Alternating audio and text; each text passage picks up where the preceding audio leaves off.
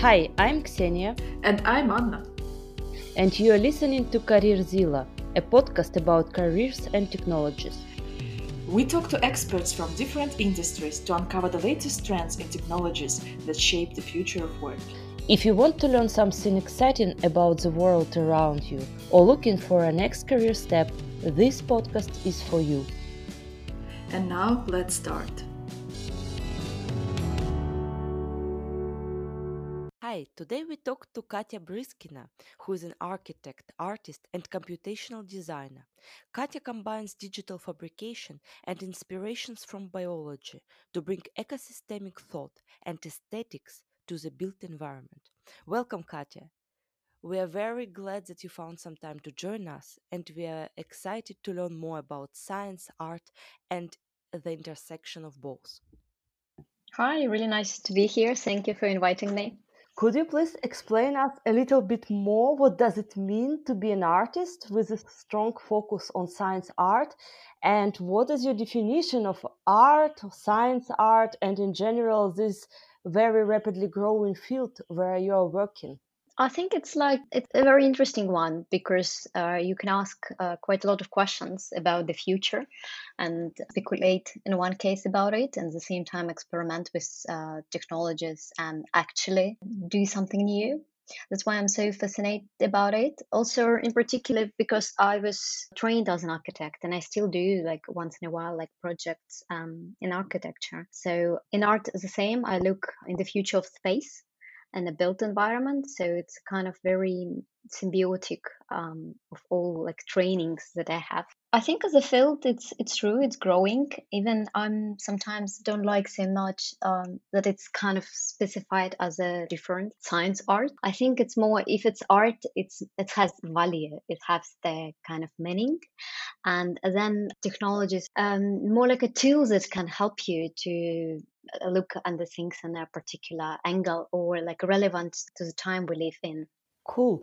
Could you probably briefly explain your background because you mentioned that you studied architecture? How what was your educational background originally? Yeah, yeah I'm like trained as an architect, and um, I did ooh, six years in uh, St. Petersburg, and I did two in uh, London in Architecture Association. And um, I worked as an architect in Tel Aviv for quite quite a few years, and but I think it was always on one plate for me. I was uh, I had oh I probably my first exhibitions I had in 2008 and um, so I've been having exhibitions in parallel with architecture career.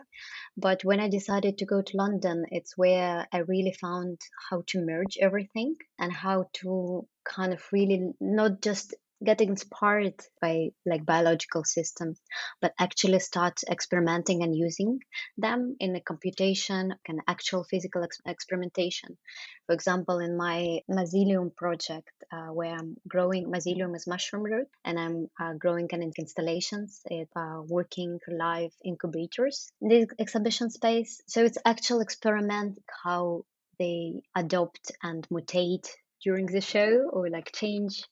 But there are also like i use it more as a design tool for example and um, i did a project with uh, IKEA's innovation lab space 10 where we actually were looking how people can grow cast can produce and fabricate furniture at home so I think it's just that like different types of skills that you can uh, spin sometimes in more in our art project and sometimes more in an application. But still, I would say even the specter is different in terms of speculation and between speculation and application i would say that's kind of where i'm i'm playing in and when like where i'm looking that it's a kind of has a root but at the same time how far we can take it. Was it difficult for you to, let's say, find these connections uh, to life sciences? And mainly was it difficult to gain skills required to introduce it to your art projects? Oh that's a really good question actually.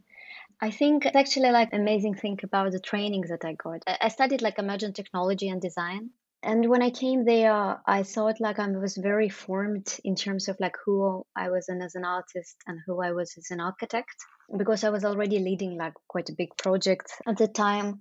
but in i would say in the two weeks they completely broke my vision in terms of how you approach the project how you're doing like uh, design research and uh, it was kind of a journey first of all i didn't know at all how to code from a very young age i really liked logic so uh, in everything and every task i really liked to find what's the logic about it in the same time in combination with the creativity so i think like yeah gaining skills was very hard very challenging kind of really pushing yourself out of the box and out of the comfort zone. But day by day, you kind of gain the knowledge. And probably four, no, five, four, five years ago, we tried to do like a startup with um, also with uh, mycelium, mycelium materials and high volume fabrication. And uh, in the beginning, with my friend material scientist, I was always saying that we need somebody we need to find somebody who will know how to grow mushrooms like mycologist. And he was telling me like there is no person like this. Just because there nobody got like training like this they look uh, completely different things that uh, you want to approach and it's true like uh, i needed to learn it myself kind of how to experiment how to approach um, the organism how can i take it further even after now I work with uh, mycologists and we're in conversation, but still they quite surprised with with which kind of set of questions usually like coming. Actually, mycelium seems to be really a material of the future because there are quite some startups that are popping up where they try to use mycelium for fabrication, for example, of textile or uh, leather-like uh, products. So it seems really like a very interesting material that made also its way in architecture and uh, fashion tech. How do you see overall these emerging technologies and emerging designs, this crosstalk between essentially science and between scientists and artists or architects uh, as well? Yeah, I do believe that it uh, could be a material of the future, but also how much we uh, we can learn from it. Even I have a slightly different approach that most of people who work with it. For example, when I started, like yeah, it was 2017, um, four years ago, and with startup we were looking into how we can approach it and not grow it into the mold because most of them yeah, like use mold and i do believe that you don't need to grow a brick if this material can grow in anything in the form. So maybe you can change a completely fabrication method, approach, the vision. Uh, that's where we kind of started to look like in a different field. So with high volume fabrication, we had the different approach. It's still like I can't uh, share it. But after this, I went into growing it more in, in the air uh, in a weaved like structures and uh, when mycelium overtakes it and uh, creates new patterns and generate very unique behavior. And uh, what's amazing here that uh, first of all in one case it's speculation that because the name of the project is form living megastructures so kind of an incubator in the gallery you look into more like a fragment of this structure.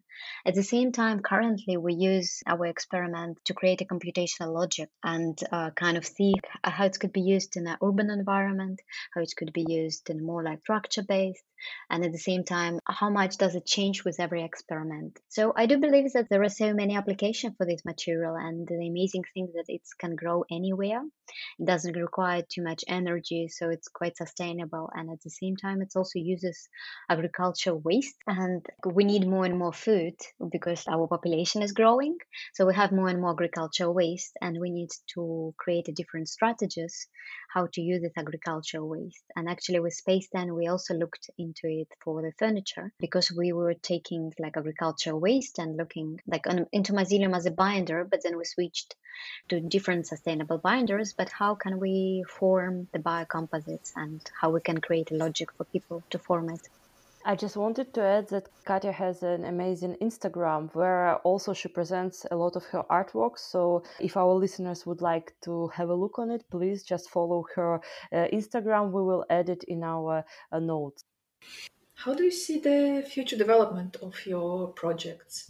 Do you see some forms of the practical application or they will stay purely artistic?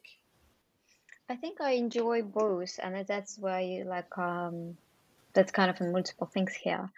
Uh, because in one case, I really enjoy very artistic vision um, and uh, partly unrelated to budget anything. That's you just kind of can go and approach it and uh, artistic practice it's probably like the, one of the main focuses. At the same time I, I enjoy also like doing very creative like design strategies and collaboration the same like we had with space 10 also i like teaching uh, and spreading ideas and particularly when i'm originally from russia and that i bring uh, some ideas and teach here. And i think um, I, I think ideally it's multidisciplinary studio that's uh, that's already like what I'm doing, and I have quite a lot of collaborators uh, that I work with. I would like still to come back to this discussion about emerging technology and this and design, since you was talking now about this multidisciplinary studio where people from very different professions and backgrounds come together to create, to co-create as well. What is the future of our living spaces? What is the future of architecture? How our living spaces, our cities would look like, let's say, in 2050?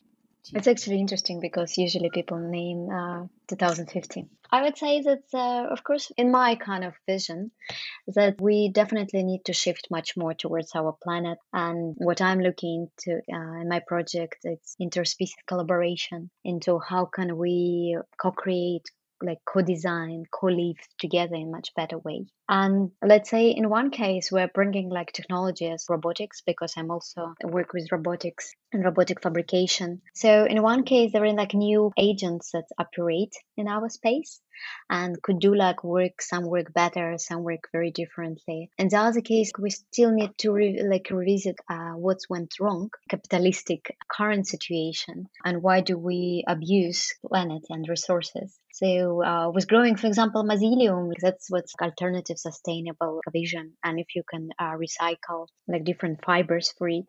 But at the same time currently you're not designing any more product because before you were asking what is it? Okay what are we making it from as the designers?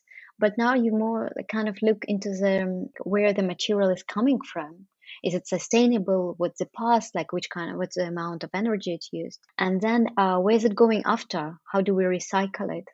So that's kind of will be more like a process based like it's a process based design but that's what also forms a, a different future for us. And which kind of which kind of materials we use for our like structures environment anything. And also how do we collaborate so it's kind of different layers of it. And at the same time what do we do? Like do we grow our own food in the city? How do we update our existing cities? Because we live in the concrete structures that were built like 100 years ago like 20 years ago. But still like you update your phone constantly like how do you update uh, those structures? So it will be a hybrid of um, kind of a new layer technological layer um, natural layer and it's kind of uh, that's what we are developing. In one case revisiting past and thinking what was better with our relationship uh, with nature. And how do we introduce uh, amazing new opportunities and layering this up that's very interesting. And actually, do you believe and do you think that overall the technology and nature, or let's say technology and biotechnology, biosciences, they will be merged together also in this endeavor trying to create more um, natural nature like habitats for all of us because there are also quite some interesting technologies such as uh, mm, bioconcrete where essentially concrete is mixed with uh, bacteria. And uh, once there is some tiny cracks in this con- concrete happening, these bacteria start uh, to metabolize and produce actually calcium CO3, which is essentially just help to repair the, these small cracks. And in a way, we we get a building that has some property of a living organism, at least in terms of self repairing. This is definitely a feature, the feature of uh, the living organism. So, do you think that our environment will become not only more livable, but a little bit more alive? Oh, of course. I think you brought like a really good example uh, of like bioconcrete. And also, yeah, it's a kind of that uh, the structures will uh, repair themselves it's kind of an ideal situation. It's the same like we are extending our, our lifespan and our health. The same, the materials are getting more and more intelligent, and it's great. I think it's can uh, make it's uh, the quality of life much better because it's uh, definitely went uh, wrong at some point. It's time for us uh, to learn and kind of rethink it. But uh, what I said before, uh, yeah, it will go in all layers. Which kind of concrete you use, uh, and you ask which which kind of materials, but also which kind of function. How do you produce food? And this goes layer by layer, better functions. I think the main shift, it maybe not even not a shift from Anthropocene to, like for example, but like for tubular biocentrism. What is our place in it, like bioweb? Because uh, there are all organic, and before we really discharge them, just because we uh, we communicate communicate better, we can overtake planet, but at the same time, not uh, good for us as a result. The quality of our like air, food, like everything. Do you personally think that uh, science art projects, uh, science art installations, and in general this uh, field can bring science closer to general public? Make people more interested uh, in science and scientific advances and modern technologies? I think uh, I'm at this point quite a few times that people look into art uh, like science art that it's uh, just to popularize science. But uh, i think no it's a completely maybe not completely but it's a different set of questions. Because i would say as a scientist you ask like uh, you, you have to be very creative to develop your project to kind of have an inspiration where you go with that uh, but also like which kind of problems you solve. With art you you know ask questions like how will we feel about it living uh, for example for me like in my project how we're going to feel to live in this kind of future? Or how we're going to interact? Artists i would say research different types of questions but it's extremely important because for example one of my latest projects that i work uh, i'm working on now is focused on geoengineering. Geoengineering concepts are huge. It's uh, how we're going to reflect solar energy to cool layers, let's say with like with cloud increasing reflectivity of the clouds.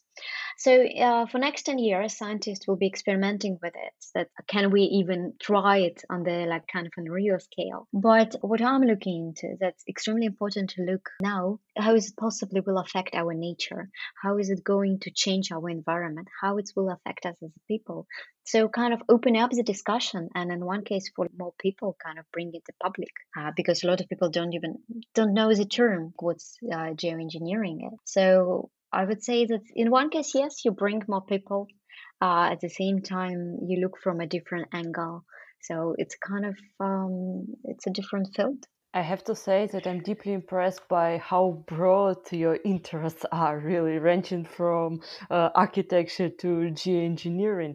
I must say that, uh, I don't know, I think Leonardo da Vinci would be envy you. But how do you see overall a professional artist uh, in the modern world?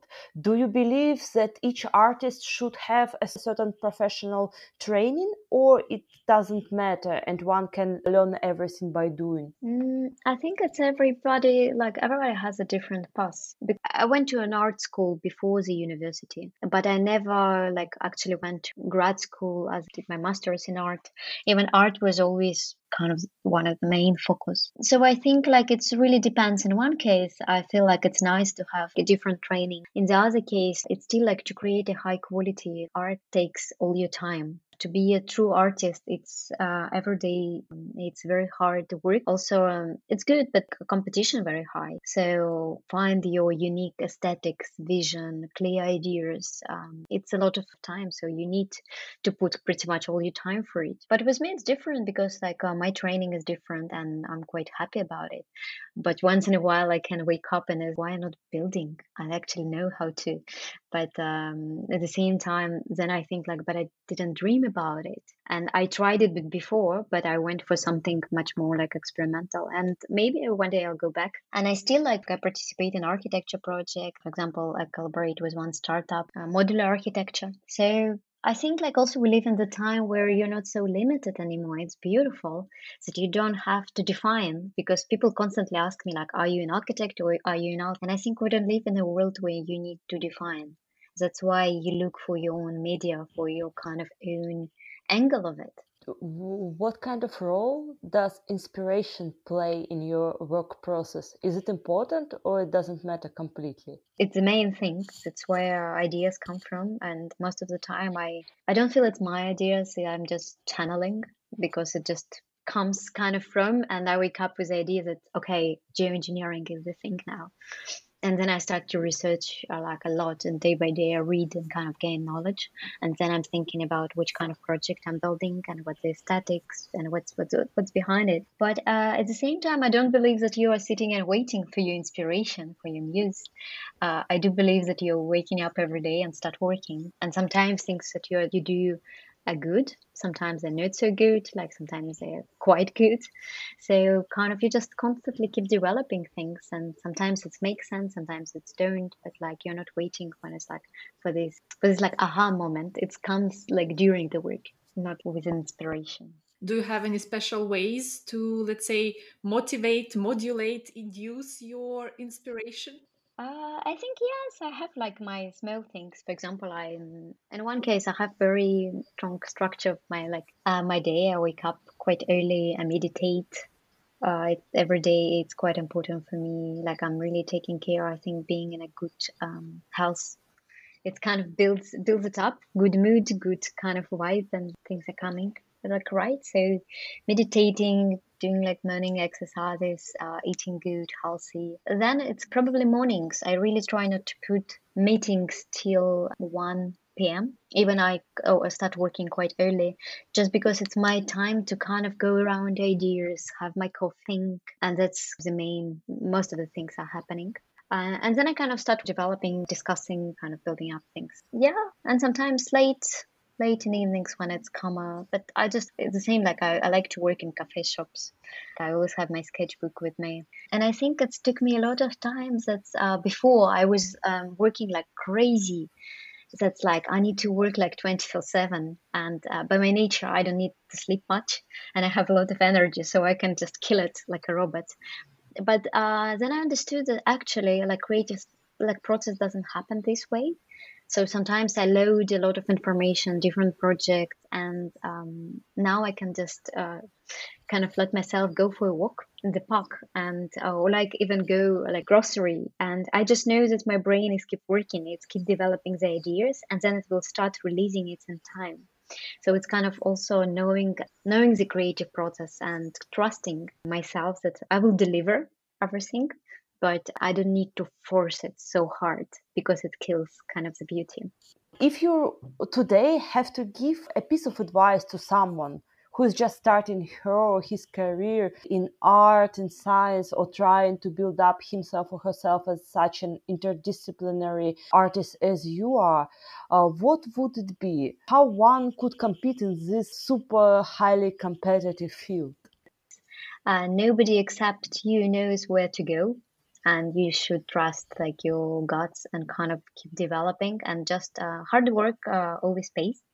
So you just keep keep working and uh, you will have your results even possibly it will take quite a lot of time or maybe not. It's it's it really depends but hard work always like paid i think like working day by day and just developing your own vision clarity. In one case uh, always be open for like critiques and feedback in the other case always kind of checking yourself out what's your what's your path and i think it's not even like competitive like, it is but like you also collaborate with people you support each other. I think there are so many amazing opportunities and it's available for everybody. So i think just trying out constantly trying out you, you're not getting stuff without asking. I think the amount of applications that um, i was putting like different grants and stuff and sometimes i win like very big and sometimes i don't get even like small one just it's a very different it's not even sometimes uh, is your project good or bad. It's all about the process about learning about excitement about li- like living an interesting life. That's i guess a very beautiful uh, final remark for our conversation so thank you very much. It was really a pure inspiration to talk to you. We learned today about completely new field or many fields actually that intersect together. And I think that uh, all of us really got inspired by your attitude to life, to this idea that one could always find something very interesting to work on and collaboration can become really a fuel for personal and professional development. Thank you very much, Katya. Oh, thank you so much. Uh, it was very nice to join you. And uh, thank you so much for amazing questions. Thank you for being with us. If you are interested to learn more about career transition, please follow us on Facebook and Instagram. You can find links in the podcast description. There you can find also all books, YouTube channels, and any other information which our guests shared with you. If you have in mind some friends with exciting career transformation stories, please let us know. We're always looking for new guests. Don't forget to hit a subscribe button and tell your friends about our podcast if you find it helpful. Stay tuned.